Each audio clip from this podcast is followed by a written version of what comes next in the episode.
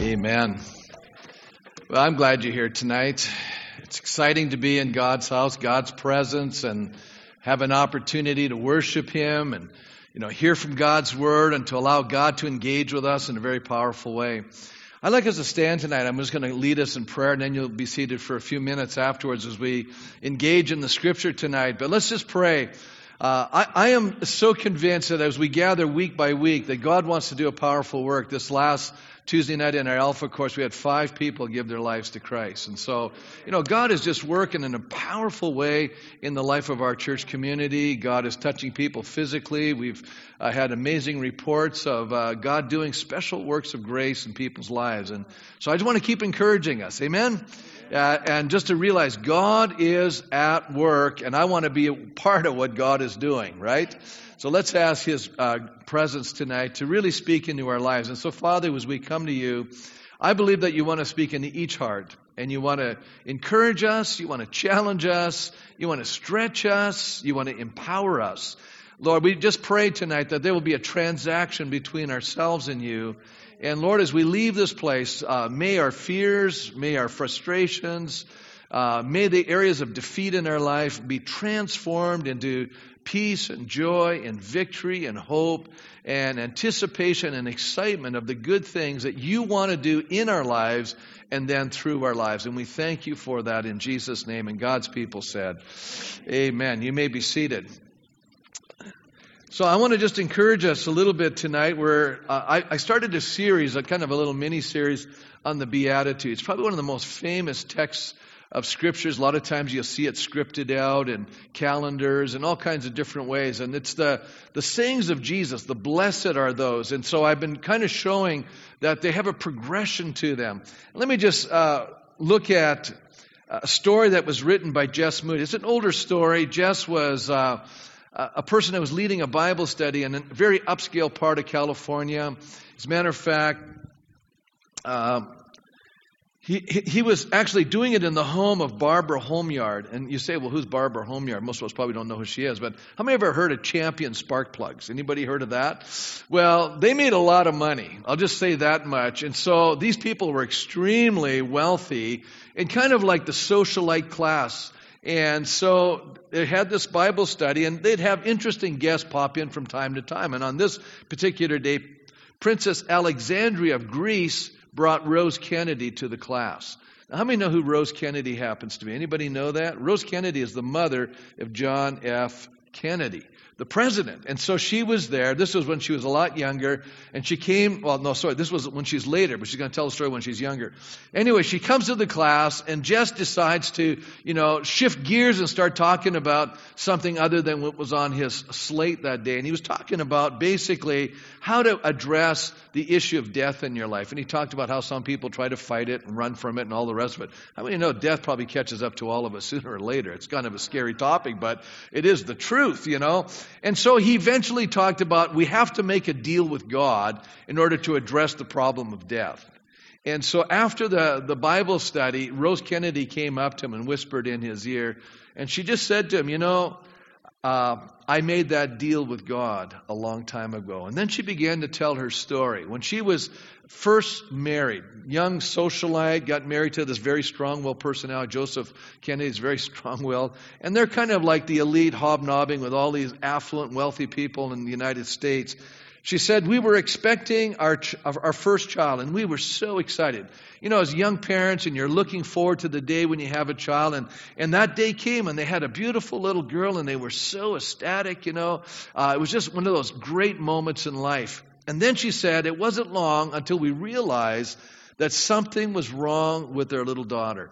And so they took her to the doctor, and he confirmed their worst fears, that she was actually mentally impaired and there was nothing that could be done for her. And so she said at that moment, anger grew in my heart. How many know we can easily get angry at God? And so Jess tells us this. He said, anger grew, she said, within my heart.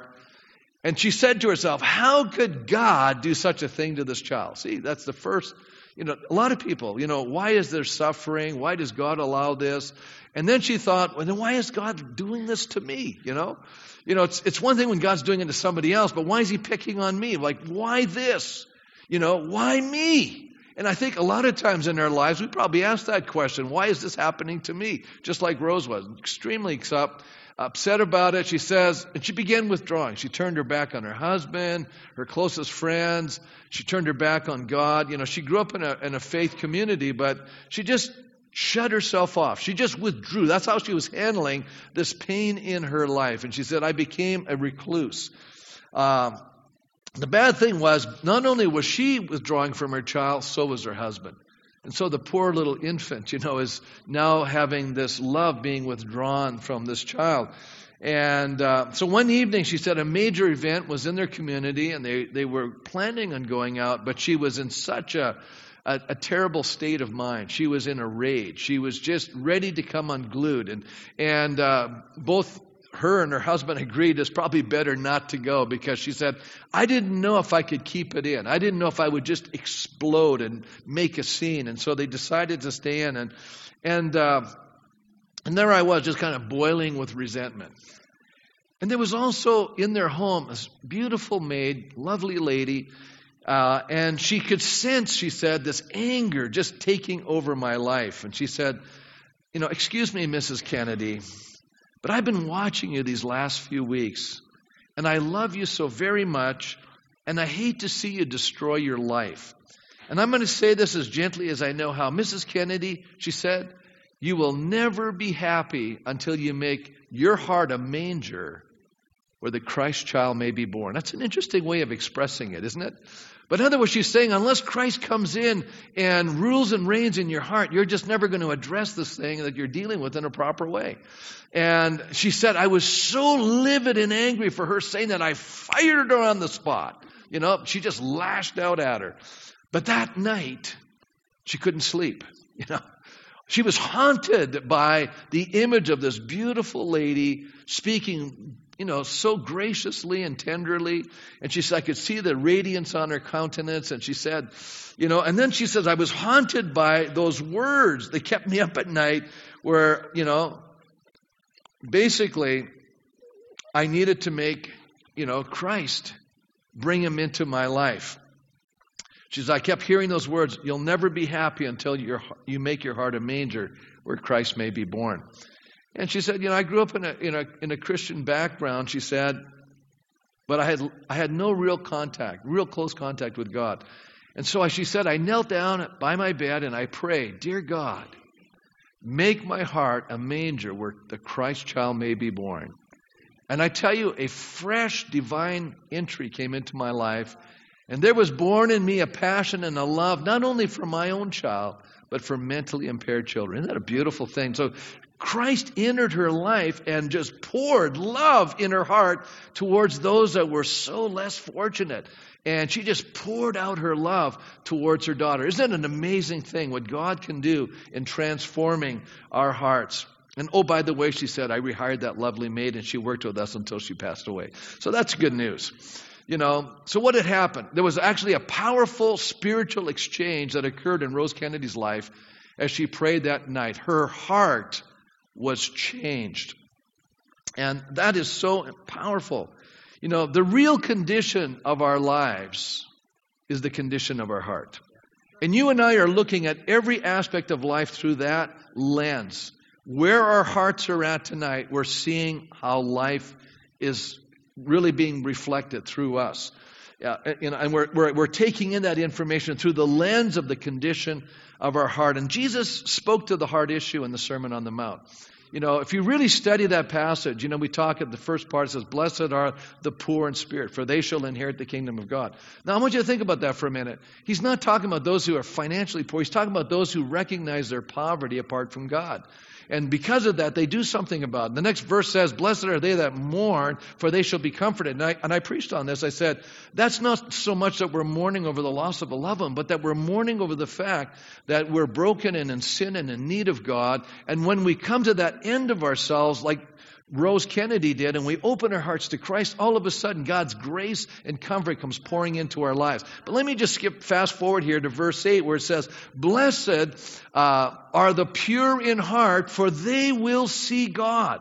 Isn't it a great text? Blessed are the pure in heart. You know, that word blessed actually means happy. This is the true state of happiness that comes into our lives. When you and I are pure in heart, the Bible says we will see God. But I think this is one of the most misunderstood of all of the Beatitudes, because we don't really understand what Jesus is really communicating here sometimes. And so tonight I want to take a look at this and unpack the meaning of this little Beatitude that Jesus expressed to us. So I think there's three things that we need to understand. First of all, we need to understand, what does it mean to be pure in heart? Okay? And how can we become pure in heart? And eventually, what does it mean to see God? So let's take a look at what does it mean to be pure in heart. First of all, you know, one of the things that I think we've misunderstood sometimes in our, you know, we have kind of a philosophical grid. You know, the Greeks have influenced our psychology a little bit. We almost have a dualism, and we almost, you know, have this idea that our minds and our emotions, they're separated. You know what I mean? And so we talk about our intellect and we talk about our emotions, but the Hebrew people didn't understand it that way. That's not a biblical understanding. Actually, in Hebrew psychology, the heart is the center of the person, the seat of personal will, feeling, and thinking. So when you're reading the Bible and it's talking about our hearts, it's talking about our essence. It's talking about the whole part of us. It's talking about our emotions and our mind. And I'm going to just say this. Most of our decision-making is driven by our emotions, far more than we want to understand. We're not as logical as we think we are. You know, we operate out of how we feel a lot more than we realize. We make a lot of decisions out of that quadrant. And you'll see in a few minutes as I bring that up why that is. So what does Jesus mean by purity of heart? You know, one of the great preachers of a past generation, Dr. Martin Lloyd-Jones, he wrote a commentary on the Sermon on the Mount. I really like him. And he said this: it is generally agreed that the word has, at any rate, two main meanings. And one of them is that it means to be without hypocrisy. It means to be single. Now, single-mindedness. It's this idea of there's a unification going on inside of our soul. He said the pureness of heart means without fold. It means to be open, nothing hidden. You can describe it as sincerity. I probably would use the words today, authentic, you know, being real. There's no duplicity. There's no hiddenness. You know, in computer language, it's what you see is what you're getting, kind of that stuff. And how many recognize it's so refreshing to meet a person, they don't have a hidden agenda. You know, they're just who they are. They're not putting on, you know, any sort of pretense with you. You know, you're just seeing an authentic person. There's a cleanness about it. You know, if I was to say to you with a can of molasses, this is pure molasses, what would I be meaning? I would be meaning that there is nothing added to it.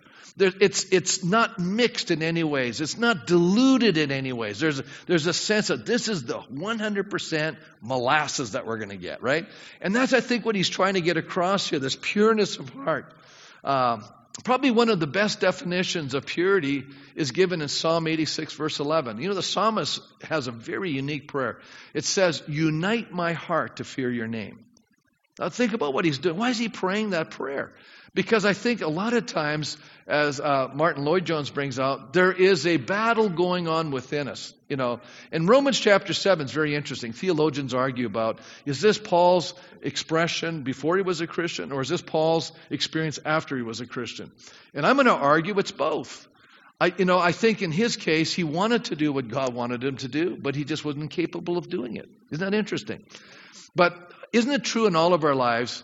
If you have a desire to please God, I'm going to tell you something, that's a God thing. That tells me that you're in a good place. How many here you say, you know, I really have a desire to please God. There's something inside of me that wants to please God. Anybody can say that, that's me. I'm going to raise my hand.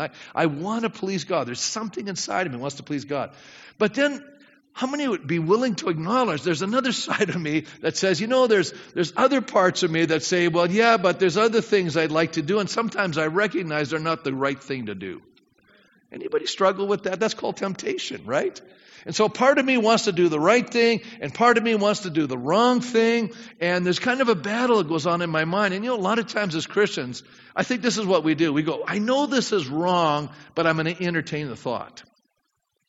You know, some of people are just, you know, we're kind of fooling around with our thinking. It's kind of, you know, we're not doing it, but we're thinking the wrong thing. You know, like, for example, you know, I'm really not happy with this person. I really want to take them out. I really want to get even. But I know that I can't do that because the Bible says I need to forgive them. But that's how I feel, right?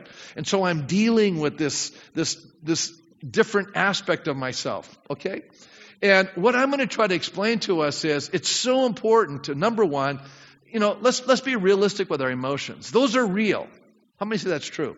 You cannot deny that you feel a certain way. I think a lot of us would like to think, you know, I got the wrong emotions here, you know. But I have to address those emotions. So how do I address them? I don't pretend they don't exist. That's wrong. That's a problem. A lot of people kind of shove their emotions down. No, don't do that. I think we have to say to God, I have these feelings, God, and I know they're not right. Okay? Number one.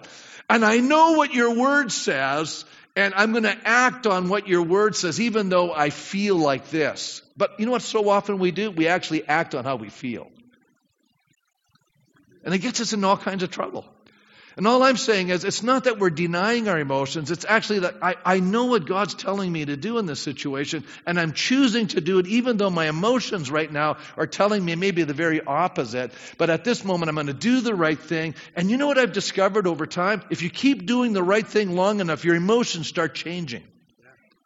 Isn't that interesting? Your emotions start climbing up to the way you're behaving. How many have discovered that? That's the way it works. And so I'm encouraging us not to just react to things and all the rest of that stuff that we do. Now, it's interesting that James talks about this. He says, this is how you resist temptation. He says, submit yourselves then to God, resist the devil, and he'll flee from you. I've actually just described how do you do that. You're saying, God, I'm going to do what you say. That's submitting to God. And eventually, the emotional side, the frustrating side, the sinful side of our emotions, sometimes we get caught up in stuff there. Eventually, the enemy's pressure in our life diminishes. It weakens. Isn't that beautiful? And we find ourselves strengthened. And I've discovered one thing about sin. You know, when you do the wrong thing, how many of afterwards you always feel bad about it? Does anybody notice that? You always feel haunted by that, you know? And I'm suggesting to us, when we do the right things, we don't have regret. We go, oh, thank God I did the right thing. Or, you know, you come into a situation and you were going to just maybe blast somebody because you had it in your mind what they were doing. And then you don't do that. Instead, you just ask a question and say, you know, I just don't understand what's happening here. And then you give them a chance to explain. And then you go, thank God I didn't open my mouth. Anybody do that? You know, just thank God I kept my mouth shut, just asked the question, and I totally misunderstood what I was observing. Or some of you say, that's unfortunate, Pastor. I don't even do that. I just walk in, guns blazing.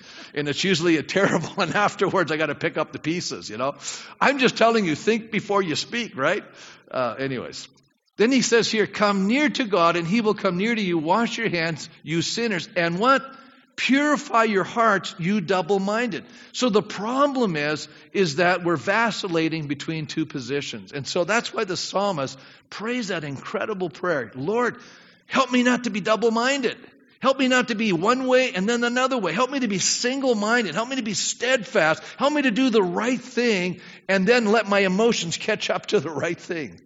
That's what I'm seeing here. So let me move on maybe to the second point of understanding regarding purity of heart, and it's just freedom from sin's defilement. Do you recognize that sin defiles us? And sin takes us captive. And, you know, I've been using this little statement, you know, the society today, they want freedom to sin. That's everything about our culture wants freedom to sin. Can I just tell you something? There's no freedom in sin. That's a myth. What you get is you get addictions. You get bondage in sin. The goal is to be free from sin, right? And that is very difficult because as human beings, we don't have the power to be free from sin. We need the power of the living Christ inside of us to enable us to be free from sin. But let's take a look at the sin issue. As a matter of fact, Revelation tells us that if we're not pure in heart, we're not going to see God. Now, we got to stop playing this game, especially in the church where we go, you know, it's okay to sin and it's no big thing. I'm going, yeah, it is a big thing, you know, because the goal is that you and I become like Christ and there's a purity of heart. It says here, nothing impure will ever enter it. Now, I'm not speaking of God's presence in the heavenly city. Nor will anyone who does what is shameful or deceitful, but only those whose names are written in the Lamb's Book of Life. So God is the one that's creating this situation. You know, God's a holy God. Nothing unholy is going to come into his presence. So we have to deal with our impurity. You have to allow God to address the impurities in our life. As a matter of fact, you know, Paul the apostle, living in the first century Rome was, can I just tell you, it was vile and evil. You know, if you think our culture is evil, this is nothing compared to first century Rome. It was terrible. And Paul, he's writing to the Corinthians. And by the way, the Corinthians was the Las Vegas of the world. You know, what happens in Corinth stays in Corinth, you know, right? This was a bad place. And so Paul's writing and he says this, or do you not know that wrongdoers will not inherit the kingdom of God? So let's not minimize what the scriptures are teaching. I think we're doing that a lot today. We're trying to bring the scriptures down to our experience, and later on we're going to be challenged to bring our experience up to God's standard. It says here, do not be deceived, neither the sexually immoral, nor idolaters, nor adulterers, nor men who have sex with men. I could just add women who have sex with women. You know, nor thieves, nor the greedy, nor drunkards, nor slanderers, nor swindlers will inherit the kingdom of God. Now that's, how many say that's strong? I mean, that's pretty strong. I'm not saying it, God's saying it. We can dispute it. And here's my big problem with our culture today. You know, we'll say to people, well, you know, you're battling with addictions, so it's not your fault. Well, yeah, it is your fault. You made a decision somewhere, and now you're struggling with the consequences. And so we're trying to minimize the consequences that people are experiencing, but we're not helping people. We think we're being really loving. We're just, oh, that's just a disease, you know. Listen, if alcoholism was just strictly a disease, then why is God keeping them out of heaven? That's my question. He's making us somewhat responsible for our behavior here. I'm a big advocate of personal responsibility. You see, we're living in a culture where nobody wants responsibility. Isn't that true?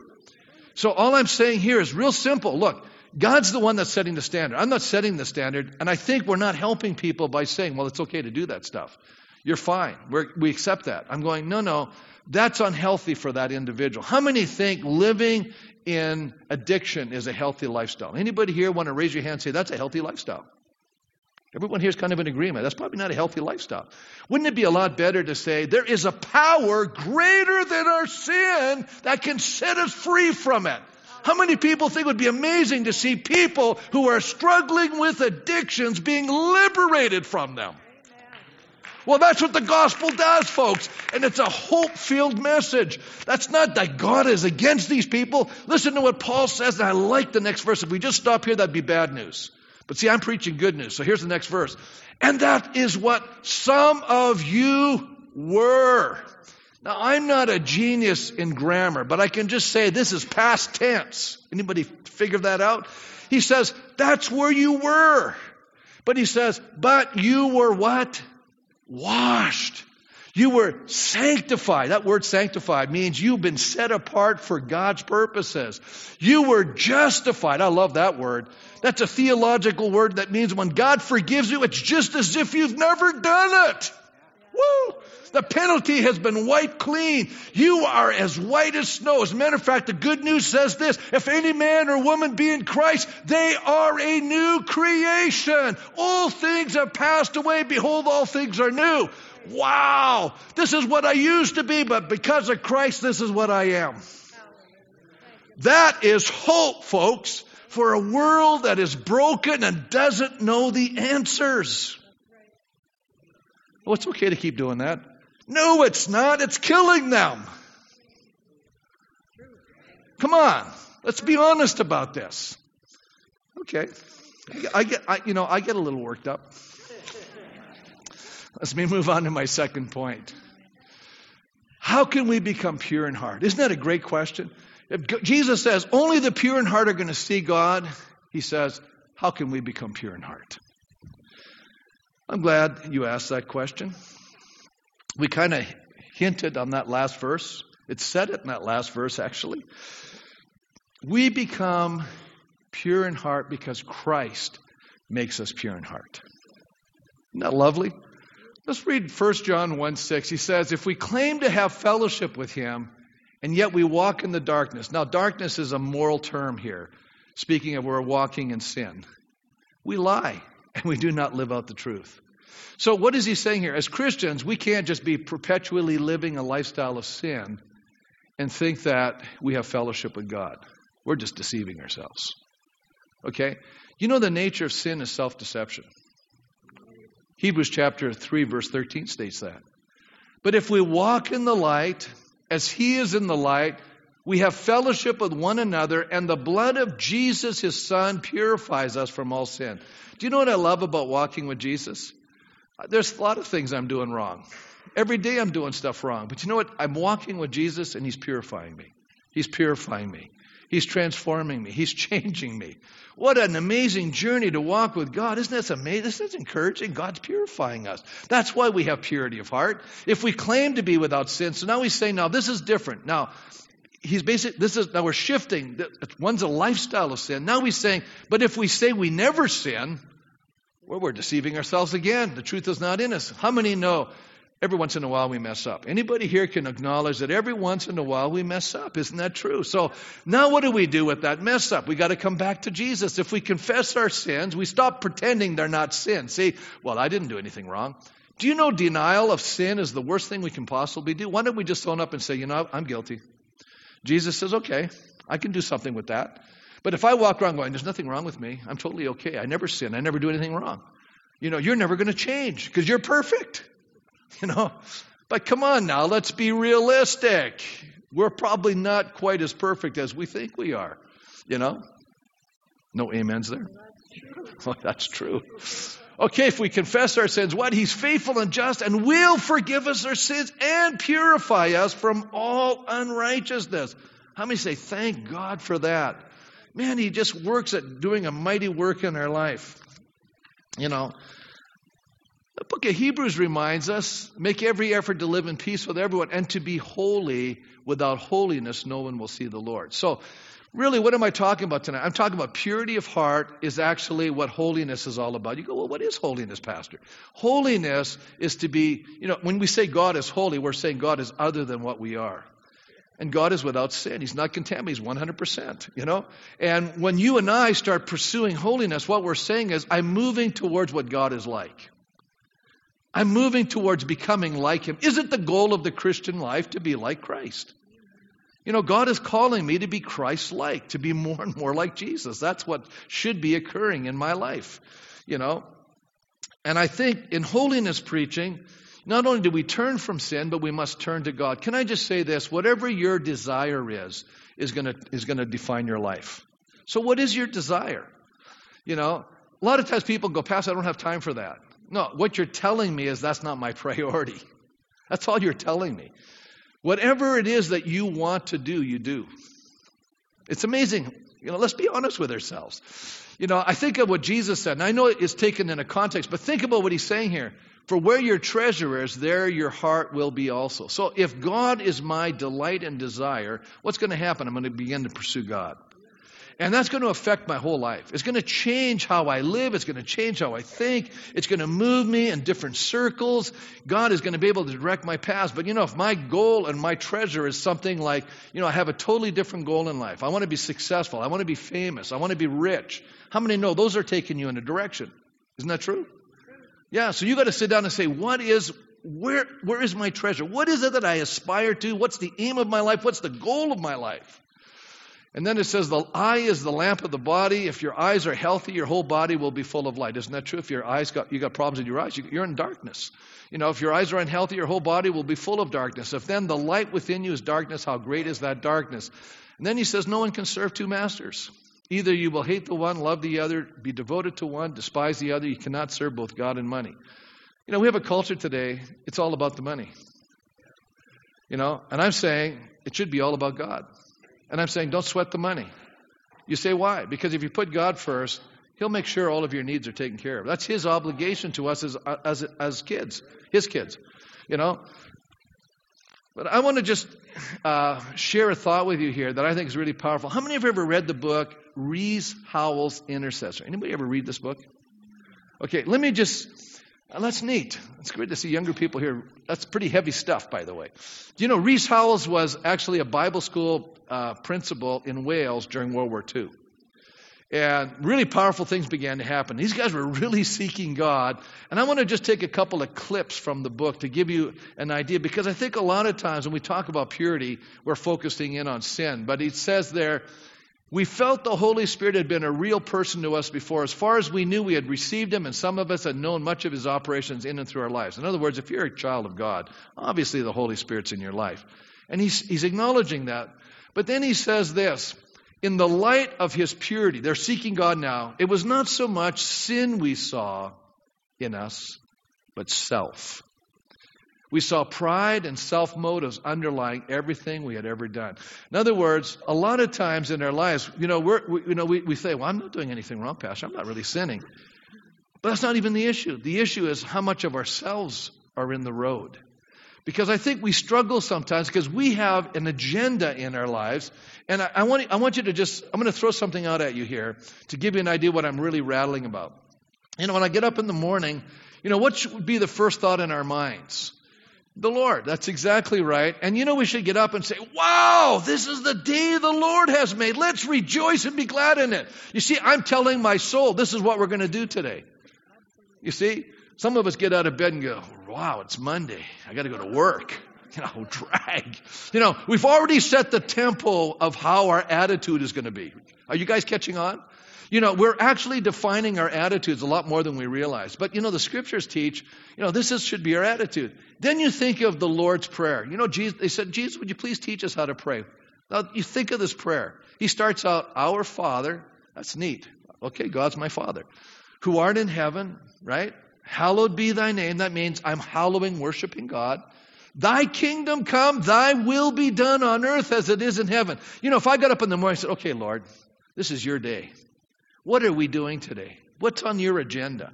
But you know what I noticed? How many of you have ever had those days that you've gone out the door and you've had kind of a game plan in your mind and everything's going sideways on you? I mean, nothing is working. It's just frustrating. Anybody ever have a day like that where everything that could go wrong has gone wrong? Anybody have a day like that? And the more that day is moving along, what's usually happening inside of us? How many here can honestly admit, you say, I'm getting more frustrated, more irritated, more annoyed. I'm just going, I can't believe that. I can hardly wait for this day to end. Anybody have that experience? Anybody? No, oh, there's a few of you willing to admit that. But let me ask you a question. If we got up that morning and said, Lord, your will be done, and God moves you on the sideways course, you're going, oh, hey, yeah, this is God. God is leading me into all these different venues and people. And, that's his agenda. I've just moved off of my agenda. I'm no longer uptight because, if it's my agenda that's not being done and I'm all upset. You see, if I shouldn't even be upset. I should be living a life that says, God, whatever you're up to today, I'm with you on it. Let's just do it. Can I tell you what happens and why some of us are so uptight? Because some of us in this room, we want to be in control. We want to maintain everything. We got it all figured out. We have it all structured out.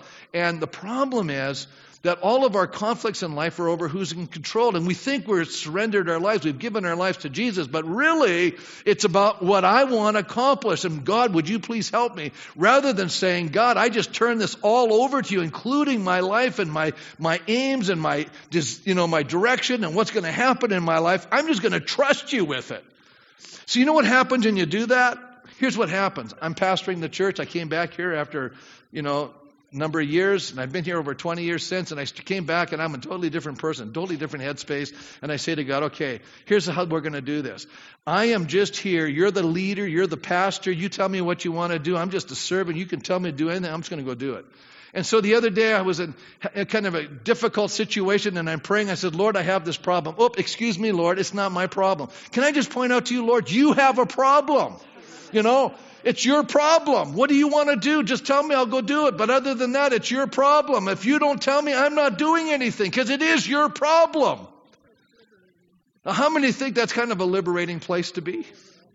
You're basically saying, God, this is, my life. No, it's your life. What are we doing? And when you start living like this, things start happening that would normally not happen. You're going to begin to live now a more extraordinary life. Because you see, what God is looking for is available people. But most of us are too busy for God. We have our own agendas. But if we would lay down our agendas and say, Lord, your will be done. God goes, good, I finally found somebody I can do something with. You see, You know, we keep thinking, we keep looking at ourselves and how can God really use me? God goes, if you could just get out of the way, I could really do it. Right? Okay, some of you know, some of you don't. We'll move on. Wow. I like what he says afterwards. He says, so often we have to water down the word to our level of experience, but now the person in us would insist on bringing our experience up to the level of his word. That's a big problem in our culture today. That's what we're trying to do, bring everything down, because this is how we're living. We want to make sure we're okay. I'm saying, why don't we just open our hearts and say, God, I'm not okay. I want to go up to your level. Do you know when you start living like this, you're going to have tremendous warfare? And you see, Jesus was in the garden, and he said, watch and pray so that you would not what? Fall into temptation. And the only person praying in the Garden of Gethsemane was Jesus. And the disciples were all sleeping. Guess who's the only person that came out of the garden victorious? Jesus. Let me move on to the third point. What does it mean to see God? You know, first thought is that we're going to see God with our earthly eyes. Well, in Scripture, nobody sees God. You say, well, what about Moses? Yeah, Moses said, I want to see, I'll be satisfied. God says, okay, Moses, I'm going to stick you in a rock. I'm putting my hand over your eyes. I'm coming behind. You're going to only see the back end of me. And then he says, what's interesting is, what did Moses really see? No, he just heard the attributes of God. He saw the attributes of God. Can I tell you, the only people that really see God are the believers. Now, I want you to think about this. It's hard for non-believers to see God. You go, why is that? Because of the condition of their heart. It says the pure in heart see God. What do you mean, Pastor? You know, this expression of seeing God is actually a Hebrew idiom, according to Adam Clark, an 18th century theologian. It speaks of seeing God in his word, in nature, and in history, as it were in everyday life. Ultimately, the pure in heart actually possess God in their lives. You see, when you and I are pure in heart, we're seeing God. We go, hey, man, I can see God working in this relationship. Oh, man, I'm driving along. I'm looking at the mountains. I go, oh, man, God, this is so amazing. Look at what you fashioned here. We're seeing God in his creation. We look at the stars and go, oh, this is amazing. A lot of other people look at this stuff and go, I don't see God. And I see science. I see coincidence. You and I are seeing God. You know why? The condition of our heart. To the impure, all things are impure. To the pure, all things are pure. It's amazing. The condition of our heart is a lens by which we see God or don't see God. You know another group of people that see God is children. Haven't you noticed? Boy, children, they don't have a problem with God. It's when we get older, we have all the hang-ups. You know, you talk to a little child, you know, this is who Jesus is, you know, and you start talking to them about Jesus, they go, you want to pray? Sure, absolutely. Let's, you know, they're going to, you know, you can say bedtime prayers with kids. They don't have any hang-ups. Try doing bedtime prayers with adults. Good luck. You know, a lot of them don't want to pray. Isn't that true? They don't see God. I'm just pointing this out. You know, ultimately, let me just say what Warren Wiersbe says. He says, the eye sees what the heart loves. I like that quote. The eye sees what the heart loves. If the heart loves God and is single in devotion, then the eye will see God whether others see him or not. And nothing robs the heart of spiritual vision like sin. And I've added from Reese Howells, and self. Sin and self impairs our vision of who God is and how he's working. You know, it's interesting. In 1 John 3:2, he says, dear friends, now we are children of God, and what we will be has not yet been made known. But we know that when Christ appears, we shall be like him, for we shall see him as he is. Isn't that amazing? And all who have this hope in him purifies themselves just as he is pure. You know, this morning we were meeting for prayer. You know, I just love some of the men in our church. You know, they have joined me for over 25 years praying. And now, you know, they were praying with me for an hour and 20 minutes this morning before the first service. Isn't that great? We were praying for you. We had a great time. And while I was praying, and we were all praying, and it was just so beautiful, I thought to myself, I had a little epiphany moment. Isn't that great when you have those little epiphany moments? You just go, wow, this is so neat. And I felt like today's service, I said, two things, Lord, I'm asking for. A funeral and a resurrection. A funeral and a resurrection. You go, what's that? I said, you know what? All of us in this room, we have to die. It says, unless a grain of wheat falls into the ground and dies, it remains alone. But when it dies, it bears fruit. I want you to think about this. You know, in our lives, our problem is usually with ourselves. Now, we blame a lot of other things. We can blame the politicians. We can blame the environment. We can blame this. We can blame our spouse. We can blame our kids. We can blame our boss, our teacher, whoever you want to blame. There's a lot of them out there to blame. But when we really get down to it, we're creating a life for ourselves. It has a lot to do with the condition of our heart. And, you know, I thought a lot about this. You know, when you and I are bothered by things, you ever thought about, usually when we're bothered by something, we get upset with the other person. Come on now. Would we ever ask ourselves, but what we should, I think, be asking ourselves is, why is this bothering me? You know what I mean? Right? Have you thought about that? See, if I am dead to the things of this world, if I'm crucified with Christ, I've thought about it. If I'm a dead person, nothing around me is going to bother me. How many know dead people? Things don't bother them. Did anybody figure that out yet? A lot of things can be happening around, but it's not really bothering them. So I'm thinking, if I'm really crucified with Christ, why is this bothering me? You know, what's the deal here, God? Because there's something inside of me that needs to die. So I talked about the self-life. You and I have to learn to die daily. That's a very difficult thing to do. But if we say, Lord, you know what? What I really want is to be dead to myself and alive to God. You know what's going to happen? We're going to experience what Paul's talking about in Philippians chapter 3 when he says, to know him in the fellowship of his suffering, that's dying to things, but then to know him in the power of his resurrection. You see, I believe that the key for you and I to experience this dynamic, powerful, resurrected life, first of all, we got to die to a few things in our own lives. Amen? Can you see that? And then we can experience this powerful Christian life that's amazing that what God can do with an ordinary person, because God's just looking for ordinary people that are fully yielded to him. We have a hard time with that. And so you know what consecration is, that beautiful word? You know, we've been saying that, I consecrate my life to thee. It means to lift up your hands and fully surrender and give God everything you are. And when you do that, that's what you call consecrating yourself. And I believe that would be an appropriate way to end the service tonight. So I'm going to have us stand as we close. I'm going to pray. And maybe we're here tonight, you know, and I was just thinking regarding probably two areas in our life. The first area is there's some of us in this room and we've just really battled with maybe sin issues in our lives. We've really struggled with that. And how many here, just with your head bowed right now, you just say, you know, Pastor, you know, I just have to be honest with God. Just let's bow our head. I have to be honest with God. I'm the person that's having the double-minded struggle right now. That's where I'm at. Is anybody here? That's where you're at. Just be honest, you know. And we're going to pray right now for you that God's going to unite your heart to fear his name, that you're going to be a single-minded person. You're going to be all over the map. You're not going to be wavering all over the place. That's you tonight. Just keep your hand up. Okay. How many here you can say, you know what, that's not so much my issue, Pastor, but I have to admit, when you started talking about self and this idea of having an agenda, I usually get a little out of shape when my agenda goes sideways.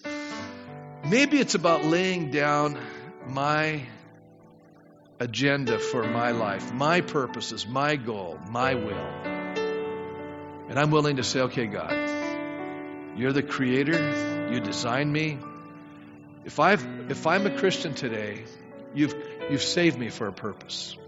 As a matter of fact, in Ephesians 2:10 it says that you've even prepared good things for me to do in advance. You know, if I am not surrendering myself, I will never walk into your purposes. That's the problem. You know, I was meditating on my life a little bit. And I was thinking about, you know, I'm living in Seattle. I graduated from Bible college. And most of my classmates go, we're never leaving this area. And you know, a lot of them never did, and most of them aren't in the ministry. And God spoke to Patty and I and said, I'm calling you to Fort McMurray, Alberta. And I go, where? You say, how'd you come up with that? Well, it was a church in our fellowship. They're leading a youth pastor. And, you know, I was praying all night to go to Hawaii because they were appealing for missionaries to Hawaii. And God goes, no, I'm sending you to Fort McMurray. I go, really, God? You know, and I moved there in February. My car was not prepared for Fort McMurray. I can guarantee it. No block heater, small battery, everything wrong. No winter clothes, no winter boots. I mean, It just broke at minus 50 the day before we got there. It was still cold. Believe me, it was cold. We've never seen anything like this in our lives. But I'll tell you something. If you ask Patty, my wife, 2.5 of the most meaningful years, created incredible relationships, saw people's lives transformed. It was so powerful. Then God says, you know, I've got a people prepared for you. Okay, Lord, I want you to leave here. And he sent me to Red Deer. You know, I had never been to Red Deer. I didn't even know about Red Deer. See, when I traveled from McMurray to go to Seattle, that was where I was connected, I just go down Highway 5. I never even bothered coming down Highway 2. And all of a sudden, this group of people said, would you come and be our pastor in Red Deer? God, is this the place? Yeah, this is where I want you to go. And I've been here over 30 years. Isn't that amazing? You know? See, and then, you know, I got my doctorate degree, and I said, Lord, I really believe you asked me to do this. I think you probably have something in mind. And no sooner had I graduated in April than I went to our conference, and this man comes up to me and he says, I need you in India. I need you to help me in India. I've talked to all the pastors in our fellowship, and I said, I need a Bible teacher that will help, you know, train, you know, world-class leaders. And your name kept being mentioned by different pastors. I need you in India. I'll be honest with you, I would have never picked India as a place that I wanted to go to at all. But I've been there 11 times. And the last time, you know, it was so meaningful. Students, one of them was crying when I left. I said, Pastor, please come back. You know, what do you say to that? You know, 2 of those, my students have been martyred because of their faith in Christ and their preaching. I've been humbled by these students. And that work that I've gone to 15 years ago, 11 trips 15 years ago, they had 900 churches. Today, they have 1,800 churches. I said, Lord, thank you for letting me be a part of that. You know, our church has been a part of that, built an orphanage. I'm going, it's so amazing what God does with your life if you'll just say, okay, God, I'm just going to let you do your thing in my life. And now, this is crazy to me, but you know what? God's opening Germany. I would never pick Germany. I don't know why I'm going to Germany, but we have a missionary, and he goes, Pastor, we need you to come and help us there. Would you please come? And I said, okay. On my next trip to India, I'll stop in Germany, and I'll do 1 week in Germany and 1 week in India. And I have no idea what God's doing. And you know, what's really crazy about this? I met a young man on an airplane. I was flying from Edmonton to Montreal. You know where he's from? Germany. And I befriended him, and he befriended us. He's not a believer. And we got to know them, and now I'm his Canadian family. Is this amazing? And I'm sharing the gospel. He says, I've never met a Christian before. And we've built this meaningful relationship. So you know when I go to Germany, you know what I'm going to do? I'm going to go visit him and his girlfriend. Because they're like, we're their Canadian family now. What is God doing? God's doing it. I didn't create this. Why am I telling you these little stories? I'm trying to show you that if you will yield to God, He will take you on a journey that you had no idea. You don't even have to figure it out. Stop trying to figure it all out. I can't figure it out. I just go with God. Right? How many here say, you know what? I want to just completely surrender my life to Him and let Him take me to do His will. And I'm going to tell you, you're going to start doing things. You go, really? God's making me do this stuff? It's amazing. I'm shocked. I'm amazed. You know? If you asked Patty, when we were poor Bible school students, we would start traveling the world. She'd go, you're nuts. We never saw that coming. But He's doing it. It's God's work, not mine.